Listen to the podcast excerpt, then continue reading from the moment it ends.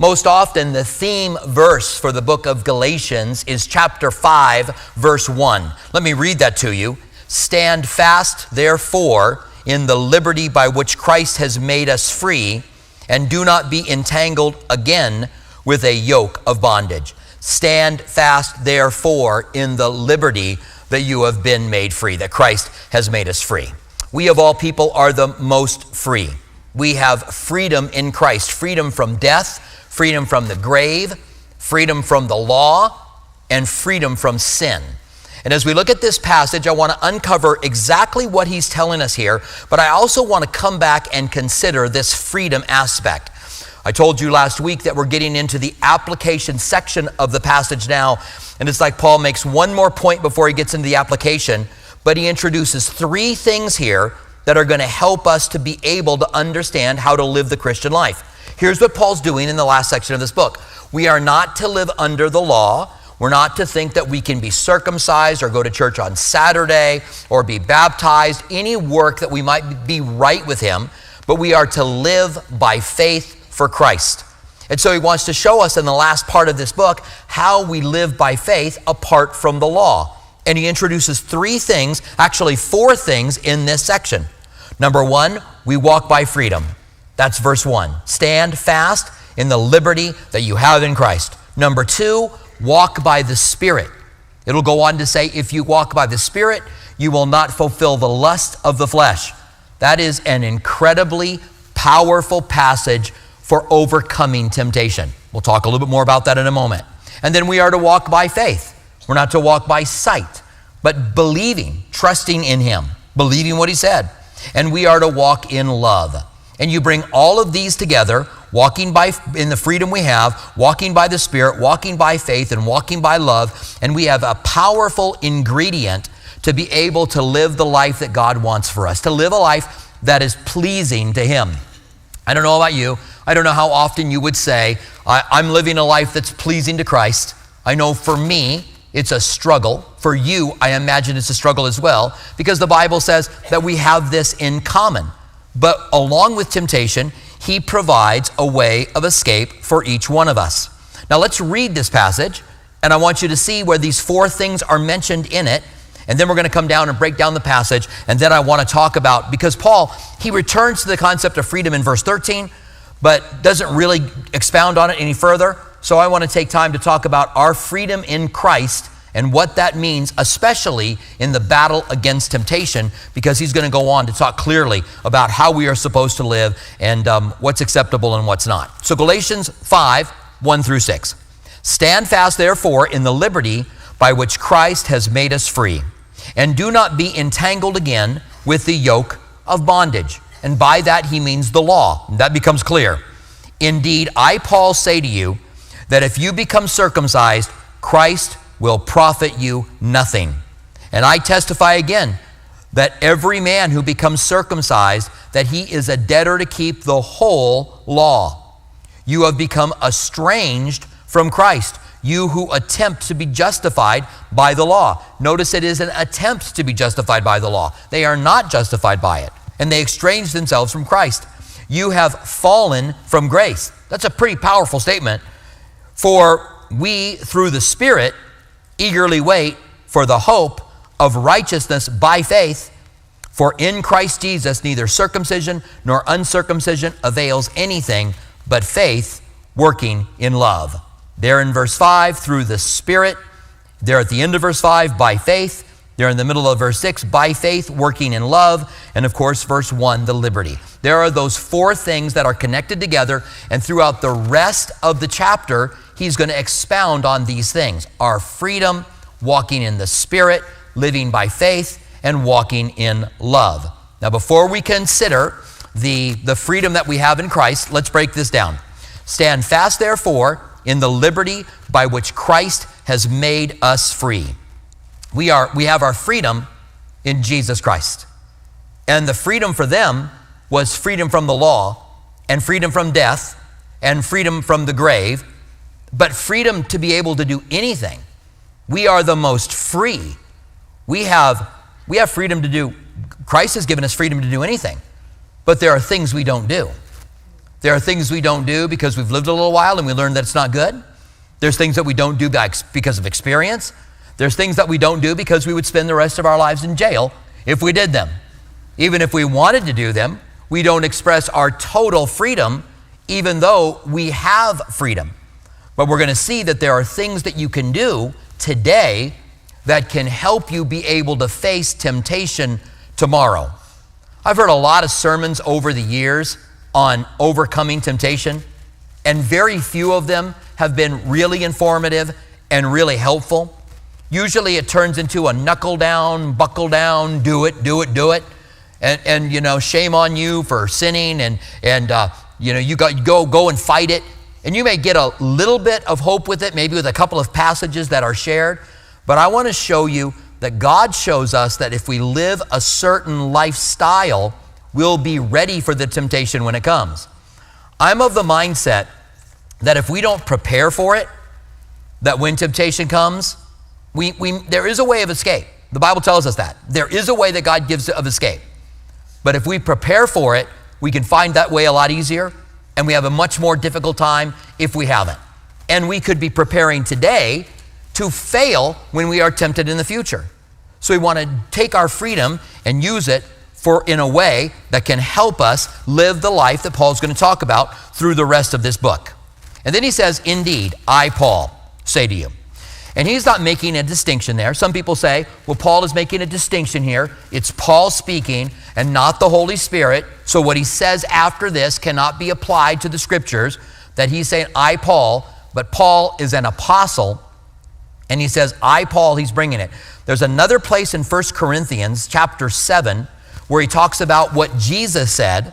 That Jesus said that if you marry, if you divorce a woman, except for sexual immorality, and marry another, then you commit adultery. And then he says, But I say unto you that a man should not, if a man does leave uh, his wife, he should remain single or, or and, and remain unmarried or be reconciled to her. So some say that Paul took what Jesus said and then said, and I'm adding my opinion. This is my opinion. But that's not what's happening, what was happening there. He was saying, Jesus said this, and I'm saying to you this that this is how you are supposed to live. This is what you're supposed to do. The same thing is true in this passage. Just because he says, I, Paul, doesn't give you an out to be able to say, well, that's not really the scriptures because Paul wrote the scriptures. We say, you say, how do we know that Paul wrote the scriptures? Because it says in the Bible, in the book of Peter.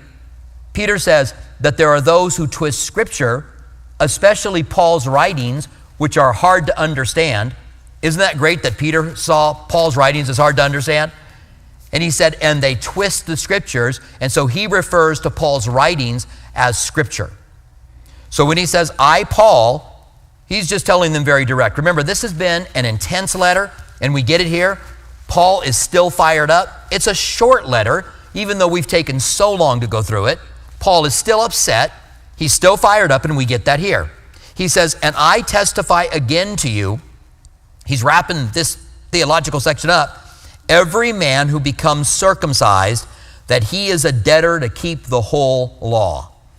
If you want to keep a part of the law, there are those that sneak in among us today, just as there were those who snuck in among the churches in their day, and tell you that you have to keep certain parts of the law. But you can't pick and choose. And even Jesus was accused from the Pharisees of breaking the Sabbath. Jesus never broke the Sabbath, he broke their rewriting of the Sabbath. They had rules that they had added, so they rewrote the Sabbath and then claimed that Jesus broke it. Today, the Sabbatarians who believe that it is necessary to go to church on Saturday to be saved. I'm not talking about those who are doing it out of choice. If you go, well, I just want to go to church on, on Saturday. I want to go uh, and worship God on Saturday. You got to do it before sundown, by, or after sundown, by the way, or you got to do it. You got to do it before sundown. Let me get those things right. If you do it on Friday, you can go after sundown because that's considered to be the Sabbath day. Friday at sundown is the Sabbath. If you want, if you want to do that because you want to, because it's something you want to do, you're totally free to do that. But as soon as you start thinking that it gives you special privilege with God, that God's like, oh, you go to church on Saturday? Well, now I'm going to bless you. Or you think it's salvation, there's a problem. When you take part of the law, you're indebting yourself to follow the whole law. You can't pick and choose. And by the way, those who keep Sabbath day to day, never in the Old Testament was the Sabbath going to, to synagogue or going to church.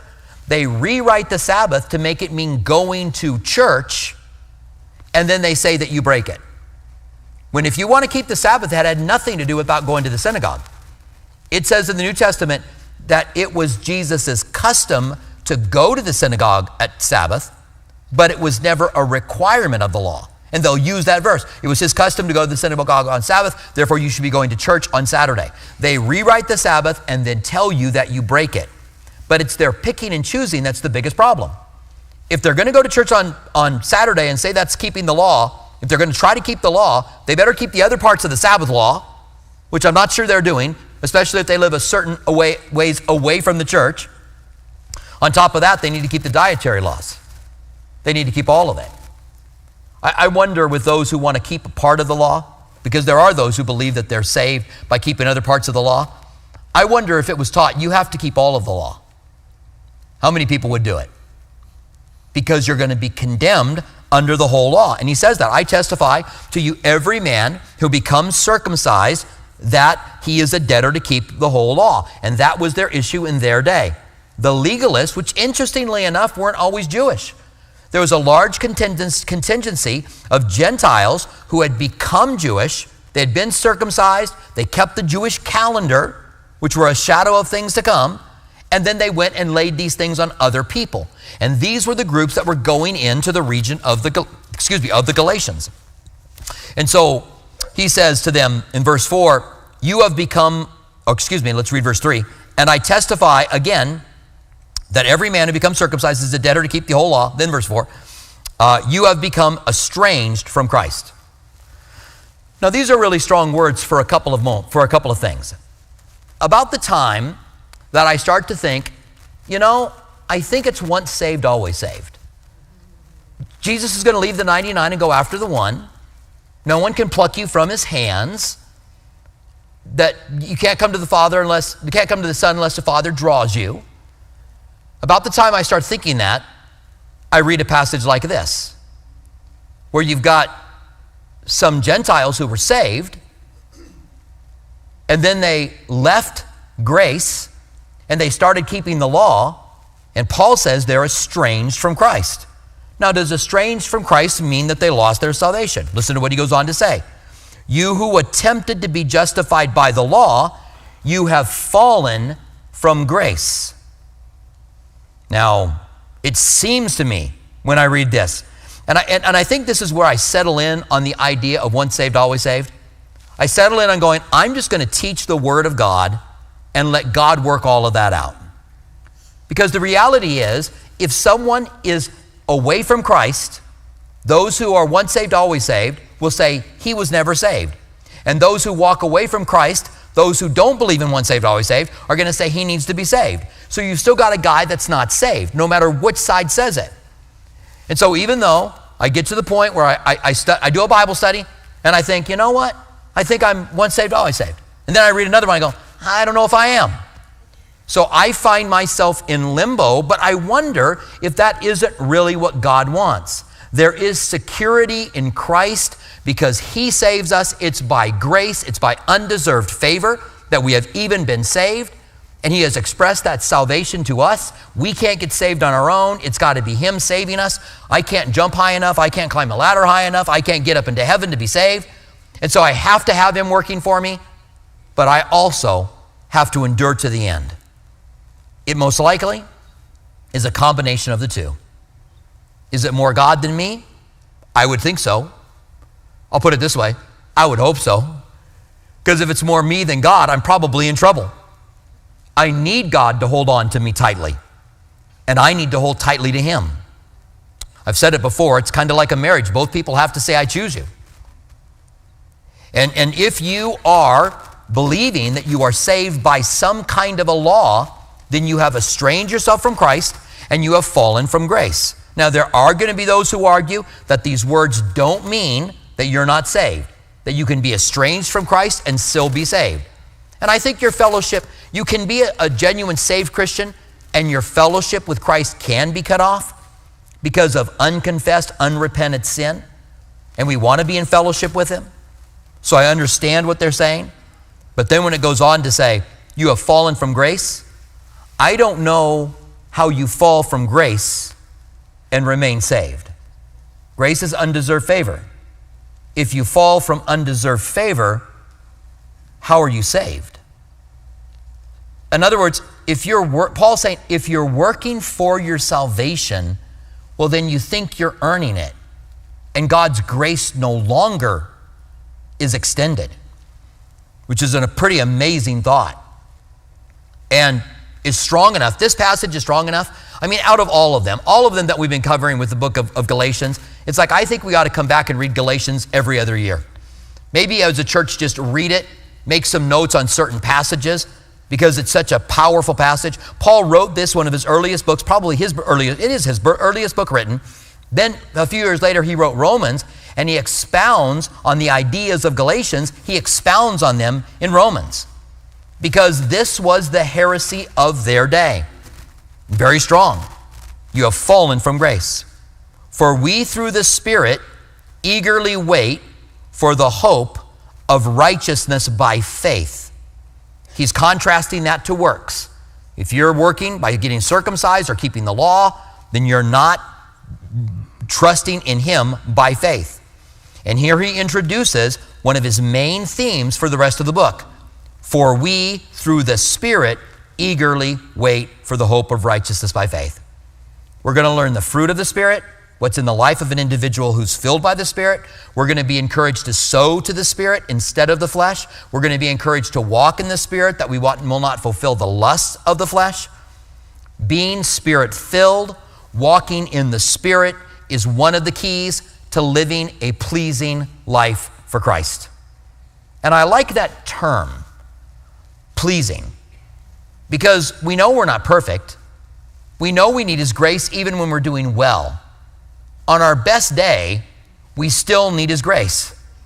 That's why it becomes problematic when we think, I've got things together. I'm standing pretty good with Christ now, eh, except for the pride. But other than that, so we need to walk in His grace always, but the Spirit, walking in the Spirit, becomes one of those keys. And then eagerly hope in righteousness by faith. And so he'll talk about living by faith here in the rest of the book. And then he says, For in Christ Jesus, neither circumcision nor uncircumcision avails anything. It doesn't matter. He's saying whether you're Jewish or Gentile, whether you're a Gentile that's been circumcised or not, it doesn't mean anything.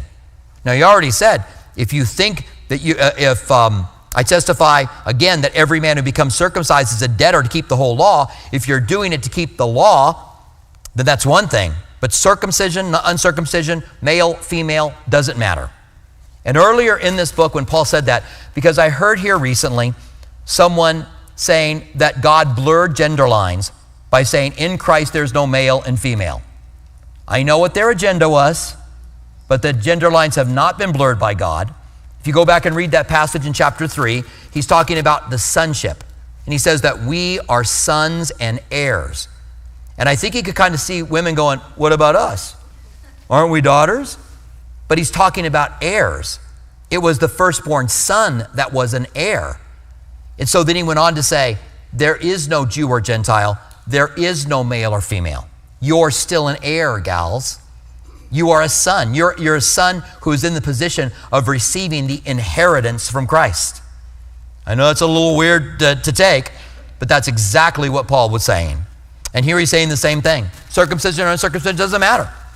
We come to Christ, and, and then he says this by faith, working through love. By faith, loving God with all our heart, soul, mind, strength, loving one another as we love ourselves. And we're going to see in the very next passage where love fits into it because he bounces off of this and he goes into love. Now, let's consider some of the things that Christian freedom brings us. Because Paul doesn't really develop that in the book of Galatians. He does in the book of Corinthians. He does in the book of Romans, where he really dives into the Christian freedom. So we get a little bit better idea as to exactly what it means. As I said, we've been freed from the law, we've been freed from the world, we've been freed to be able to please God, to glorify Him from the grave, and the Bible says, from sin. We've been freed from sin. And Romans clearly says that we are no longer under bondage to sin. Before we were in Christ, we were under the bondage of sin, and now we are no longer under, under it. Jesus said in John 8 32, and you shall know the truth, and the truth shall set you free. From that point, it was a prophecy that he was going to die, by faith give you an opportunity to know the truth and to be set free. In John 8 36, just a few verses later, he says, Therefore, if the Son makes you free, you are free indeed. This is one of the reasons that we say that we are the most free of all men. We are the most free. Because who has the freedom even that we have to be able to make decisions even out from under the bondage of sin? Now, let's start by considering just a few things about sin. We're going to see this develop throughout the book, and I really want to show you by the time we get to the end of this that there is a way to walk with Christ and not to be under the bondage of sin. And it's always a mixture of walking by the Spirit, walking in love, living and living by His grace. We always will need His grace. So if you think that I'm going to give you keys, that you're never going to sin again, you're like, oh, I've been waiting for this. I'm going to I'm going to get these things. I'm going to write down these principles, and I'm not going to sin anymore. Sorry. That's why you haven't been able to listen to a sermon and then go out and not sin. You listen to a sermon, you think, I've pretty much got this thing straightened out. Then when you face temptation, it becomes really strong, and you think, oh, wretched man that I am, who will deliver me from this body of death? And then you got to remember the next verse there in Romans 8. There is now, therefore, no condemnation for those who are in Christ Jesus. So I'm in Christ Jesus and I need his grace. And I wish, I wish I could give you five keys to overcoming temptation. But there will always need to be that section on grace at the end of it, where we, we will need his grace. Because the Bible says, if anyone says he has no sin, he's a liar and doesn't walk in the truth. So let's just talk about a few things about sin. So, first of all, you don't want to sin. I realize I'm talking to some people right now that have harbored sin in their lives. You're planning on sinning. You're planning on leaving here and going to sinning. And, and when I say you don't want to sin, you go, Oh, I do want to sin. And I go, No, you don't. You go, Yes, I do. And I realize there are those of you here who know right now you don't want to sin, but you know that you're going to be tempted and then you're going to want to sin. But I'm saying in the bigger picture, you don't want sin. Because what happens from sin is not good. Sin is not sin just because God decided to take something and make it sin. He didn't randomly go, I'm going to choose that to be sin. Some people think that he said, that looks fun, that's sin. And that looks fun, and that's sin. God didn't do that. There is something inherently sinful about sin. It has something inherent in it, the action that makes it sin. It is, it's got selfishness connected to it, it's got pride connected to it, it's got self seeking connected to it, it's got something in the action itself that makes it sin. It's not just something God said. Now, there are trespasses, and a trespass is different. A trespass is when God just says, don't do that for some reason and there were trespasses in the law. Don't do that. It wasn't something inherently wrong, it was just simply don't do that. I always use the example of bringing coffee into our sanctuary. Since Adam talked about it already, I'll talk a little bit about it. So, the reason we don't want you bringing coffee in the sanctuary is because we found giant coffee stains, right? We find giant coffee stains, and the people that do maintenance at the church are like, this is ruining our carpet. It's going to cost a lot of money. No more coffee in the sanctuary. Is there inherently anything wrong with you bringing coffee in? Especially you, because you're going to be far more careful than that careless person that spilt their coffee and left a stain. You know you're not going to do that. And what's really funny is if you have coffee in here tonight, that's what's really funny right now. You know you're not going to do it. But we've made a rule, therefore, there's a trespass in the rule. That's not what we're talking about here. If you trespass on private property, you could go to jail, right? So breaking trespasses is bad, but we're talking about sin that is sin for a reason. And you might even say the rebellion in trespassing could be sin when, when a trespass rule is set up. But that's not what God has done. God hasn't just given us things to stay away from. Very clear cut. It's either sin, inherent sin, or it's not. And we have the freedom to be able to do it. And so here's the thing that, about sin the Bible tells us, first of all, that sin is deceptive. This is a very important principle because there are some who will say they'll justify any kind of sin. And I've heard them all justified. I've had people come to me and say, I think that the Bible says that, that fornication, that adultery is bad, but fornication isn't. And they go through all the passages that talk about sexual immorality and say that they can fornicate. Even when you come back and you go through over all the passages, all of a sudden you realize they're just wanting to do what they want to do. Sin is deceptive, and we need to know that. Satan is using it to deceive us. You think it's good, you think you want it. That's why I say you don't want it, because it's deception. And if you know you're being deceived, and you do it anyway, or you agree to do it, or you make a decision to live wholeheartedly in it, what is that saying? Hebrews 3 12 and 13 says, Brethren, beware, brethren, lest there be in you an evil heart of unbelief in departing from the living God. There's another one of those passages in departing from the living God. But exhort one another daily while it is called today, lest any of you be hardened through the deceitfulness of sin.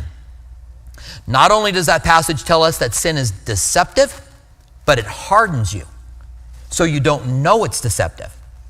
And so, do you have something you, you've welcomed into your life that is deceptive and is hardening your heart? James 1 16 and 17, after the passage on sin, it says, We all sin when we are enticed, and then when it is full grown, it brings forth death. Then the very next verse says this Do not be deceived because sin is deceptive. It brings forth death. Don't be deceived. My beloved brethren, every good and perfect gift comes from above and comes down from the Father of lights, with whom there is no variation or shifting of shadows. So eh, in other words, the passage is saying sin brings death, but everything good comes from the Father of lights. That's really what you want. It's one of the reasons I say you don't want sin. Even if you want sin, you don't want sin. You want to figure out a way to battle it. We should, we should battle it the rest of our lives and never settle into it. The second is that sin brings destruction. Sin is deceptive, and sin brings destruction. Proverbs 13 6 Righteousness guards him whose way is blameless, but wickedness overthrows the sinner. Wickedness brings destruction into our lives. Galatians 6 8 says, and we're going to get there here in a few weeks, he who sows to the flesh from the flesh will reap corruption, destruction. He who sows to the spirit from the spirit will reap life. So sin is deceptive and sin brings destruction. I would like to not have the destruction of sin in my life. I would like to find the tools God's given me to be able to overcome the deception and destruction. And finally, sin brings death. And this is James 1 14 and 15. But each one is tempted when he is drawn away by his own desires and enticed. Then, when desire has conceived, it gives birth to sin. And sin, when it is full grown, brings death. And I don't think this is just speaking of the death of our lives, that we were sinners and so we were doomed and Jesus came to save us. I believe that sin played out brings death death of respect sometimes, death of relationships sometimes, uh, and we could go on. There could be more things. Romans 6:23 says, "The wages of sin is death, but the free gift of God is eternal life through Christ Jesus our Lord." So even though the wages of sin is death, we can call out upon him now, we can ask him to forgive us, and we can find the forgiveness of sin. So those are the reasons that I say you don't want sin. It's deceptive, it's destructive, and it brings death. I know it's appealing to the flesh, realize that, but we still don't want it because we don't want what comes along with it. There might be something that you want that's illegal, you don't do it because you don't want to go to jail, right? Use that analogy already. Now, where does freedom fit into all this? It's one of the tools that God has given us to be able to avoid sin in the future. Today we have freedom. God's given us a lot of it. 1 Corinthians 12, 6.12 says, All things are lawful for me, which is kind of a bizarre statement. All things are lawful for me. We are in Christ. There's going to be results from the things that you do, but all things are lawful for me, but all things are not helpful. There are a lot of things that you can do. You might be free to do it, meaning you can go do it. It's not saying you have a license to go do it. It's not saying God is saying you can go do anything you want to do. Paul's saying all things are lawful for me, but not all things are helpful. So the question is, what things are helpful? He says, All things are lawful for me, but I will not be brought under the power of anything. So now he says, I want to use my freedom for things that are helpful and not to be brought under the power of anything. He connects that a little bit later on in that book, a few chapters later. He connects that to doing things that are edifying. First, it's kind of in the negative. I don't want to do anything that I'm going to come under the power of. But then he says in 1 Corinthians 10 23, all things are lawful for me. He's back to his all things are lawful again. But not all things are helpful. All things are lawful for me, but not all things are edifying. There's the key. I can do things today that don't edify me. I can do things today that edify me. I can do things today that are not helpful, or I will not be brought under the power of anything. I can make decisions today to live my life in such a way that it will help prepare me when I face temptation. So I can do neutral things. I'm free. If I'm driving to church and I want to listen to country western music, I'm free. I, I, can listen all I want.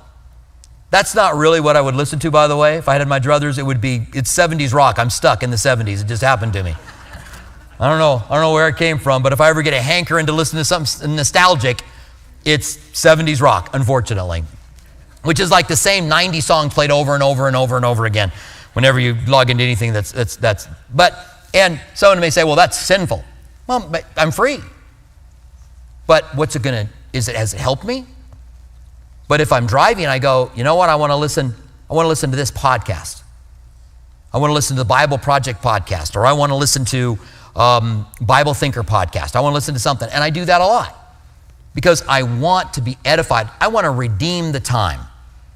And I want to be edified. I want my spirit to grow. I want to be more matured. I want to know more of the Word of God. And so I want to take my downtime. I don't know if I drive a lot. I live in Oro Valley. This is on the east side of town. Uh, the other campus is on the west side of town. So I have a lot of time in the car. And I try to, I try to redeem that time by doing things that are edifying. So tomorrow morning you could wake up. All things are lawful for you. You already know you're not going to do some unlawful things, right? But what kind of things are you going to do tomorrow that are going to help you be able to face a temptation later on that day? You could feed on the Word of God. You could spend some time praying. This isn't legalistic. This isn't, you better get over there, you better pray, you better read your Bible, you better listen to Christian music, you better listen to some podcast. It's not legalistic. It's saying you're free. And if you're free, then use your freedom to edify. Use your freedom to edify other people. That's what Paul's saying. I want to use the freedom I have to edify. And so if you use your freedom to edify yourself, so that later on, when you face temptation, then you're better prepared to be able to stand against it. He goes on to say then in Galatians 5:13, this is the other passage in Galatians where he talks about it, for you brethren have been called to liberty, only do not use your liberty as an opportunity for the flesh, but through love serve one another. So he says two things in this passage that I can use my liberty as an occasion for my flesh. And I know you guys would never do that, except we all probably do. I'll even go back stronger. We all do, except we all do. That sometimes it's just, you know, little things that we just are so satisfied in. Somebody says, I've got something to tell you, but I really shouldn't tell you. Well, it's okay. You can tell me. They almost were like confessing that it's wrong for them to tell you, but you're like, well, what is it? It's okay. Or you do what I do some people, yo, you can't stop now. You started, you gotta, you gotta tell me now. And so we don't want to do things that are going to feed the flesh. We want to do things that are going to feed the spirit. So if we consider whatever we feed is going to be stronger, then we want to feed our spirit and not our flesh. And if you do if you feed the flesh today by watching a certain thing or listening to a certain thing or letting your mind go down a certain path, then when the temptation hits, you're much more likely to give in. If you feed your spirit, now you say, well, when I face temptation, it's so hard, I can't help but give in. But if you feed your spirit, what kind of tools will you gain to be able to stand against it? He goes on to say in 1 Peter 2:16 and here we're done. He says, "Do not use your liberty as an occasion to sin." Paul said, "I don't want to use it as opportunity for the flesh." And now Peter's going to say, "Don't use it as an opportunity to sin." He says, "As free, yet not you, this is uh, 1 Peter 2:16, as free, yet not using liberty as a cloak for vice." In the New King James here, it's kind of an Old Testament concept, like you're going to cloak it, vice, you're going to just cover it up. Don't use the cloak vice. Um, another, another version says, as an occasion for sin. Don't use your liberty as an occasion for sin, but as bondservants of Christ. That we have our freedom and we are now bondservant, and a bondservant is a servant by choice. We are a servant of His by choice, and we use it for Him. Now, let me finish this message up by giving you this thought. Had a friend of mine, still goes to the church, and he taught me how to hunt. I was 35 years old when we started to hunt, and he taught me how to hunt. And so he drilled something into my head. He would say to me, Don't forget your five P's. Proper preparation prevents poor performance. So if we were archery hunting, he was like, Have you shot your bow? Have you shot it enough? Have you got it really dialed in? Have you prepared properly to prevent poor performance? Well, this can be applied to our Christian walk. Proper preparation prevents poor performance. What are you doing today that you will not perform poorly as a Christian tomorrow? And what are you doing tomorrow that you will not that you will not whatever it says. you will not have poor performance tomorrow. There's too many P's. I got confused over all the P's. Use your freedom, but use it for Christ. Use your freedom, but use it in a wise way because the more deceptive, destructive, death bringing sin you can get out of your life, the better it's going to be. And you say, well, what if I fail? That's where the grace comes in. That's where we call on His name. If we confess our sins, he is faithful and just to forgive us our sins and to cleanse us from all unrighteousness. And our response from the grace he gives us should be preparing our way that we can walk and get rid of as much destructive, deceptive, death bringing sin that we possibly can. Stand with me, would you? And let's pray together. Father, thank you so much that as we get into the end of the book of Galatians, that you really help us to understand that we can live our lives in such a way that you are pleased with us. We want you to be pleased with us now. And we realize it's always just a prayer away.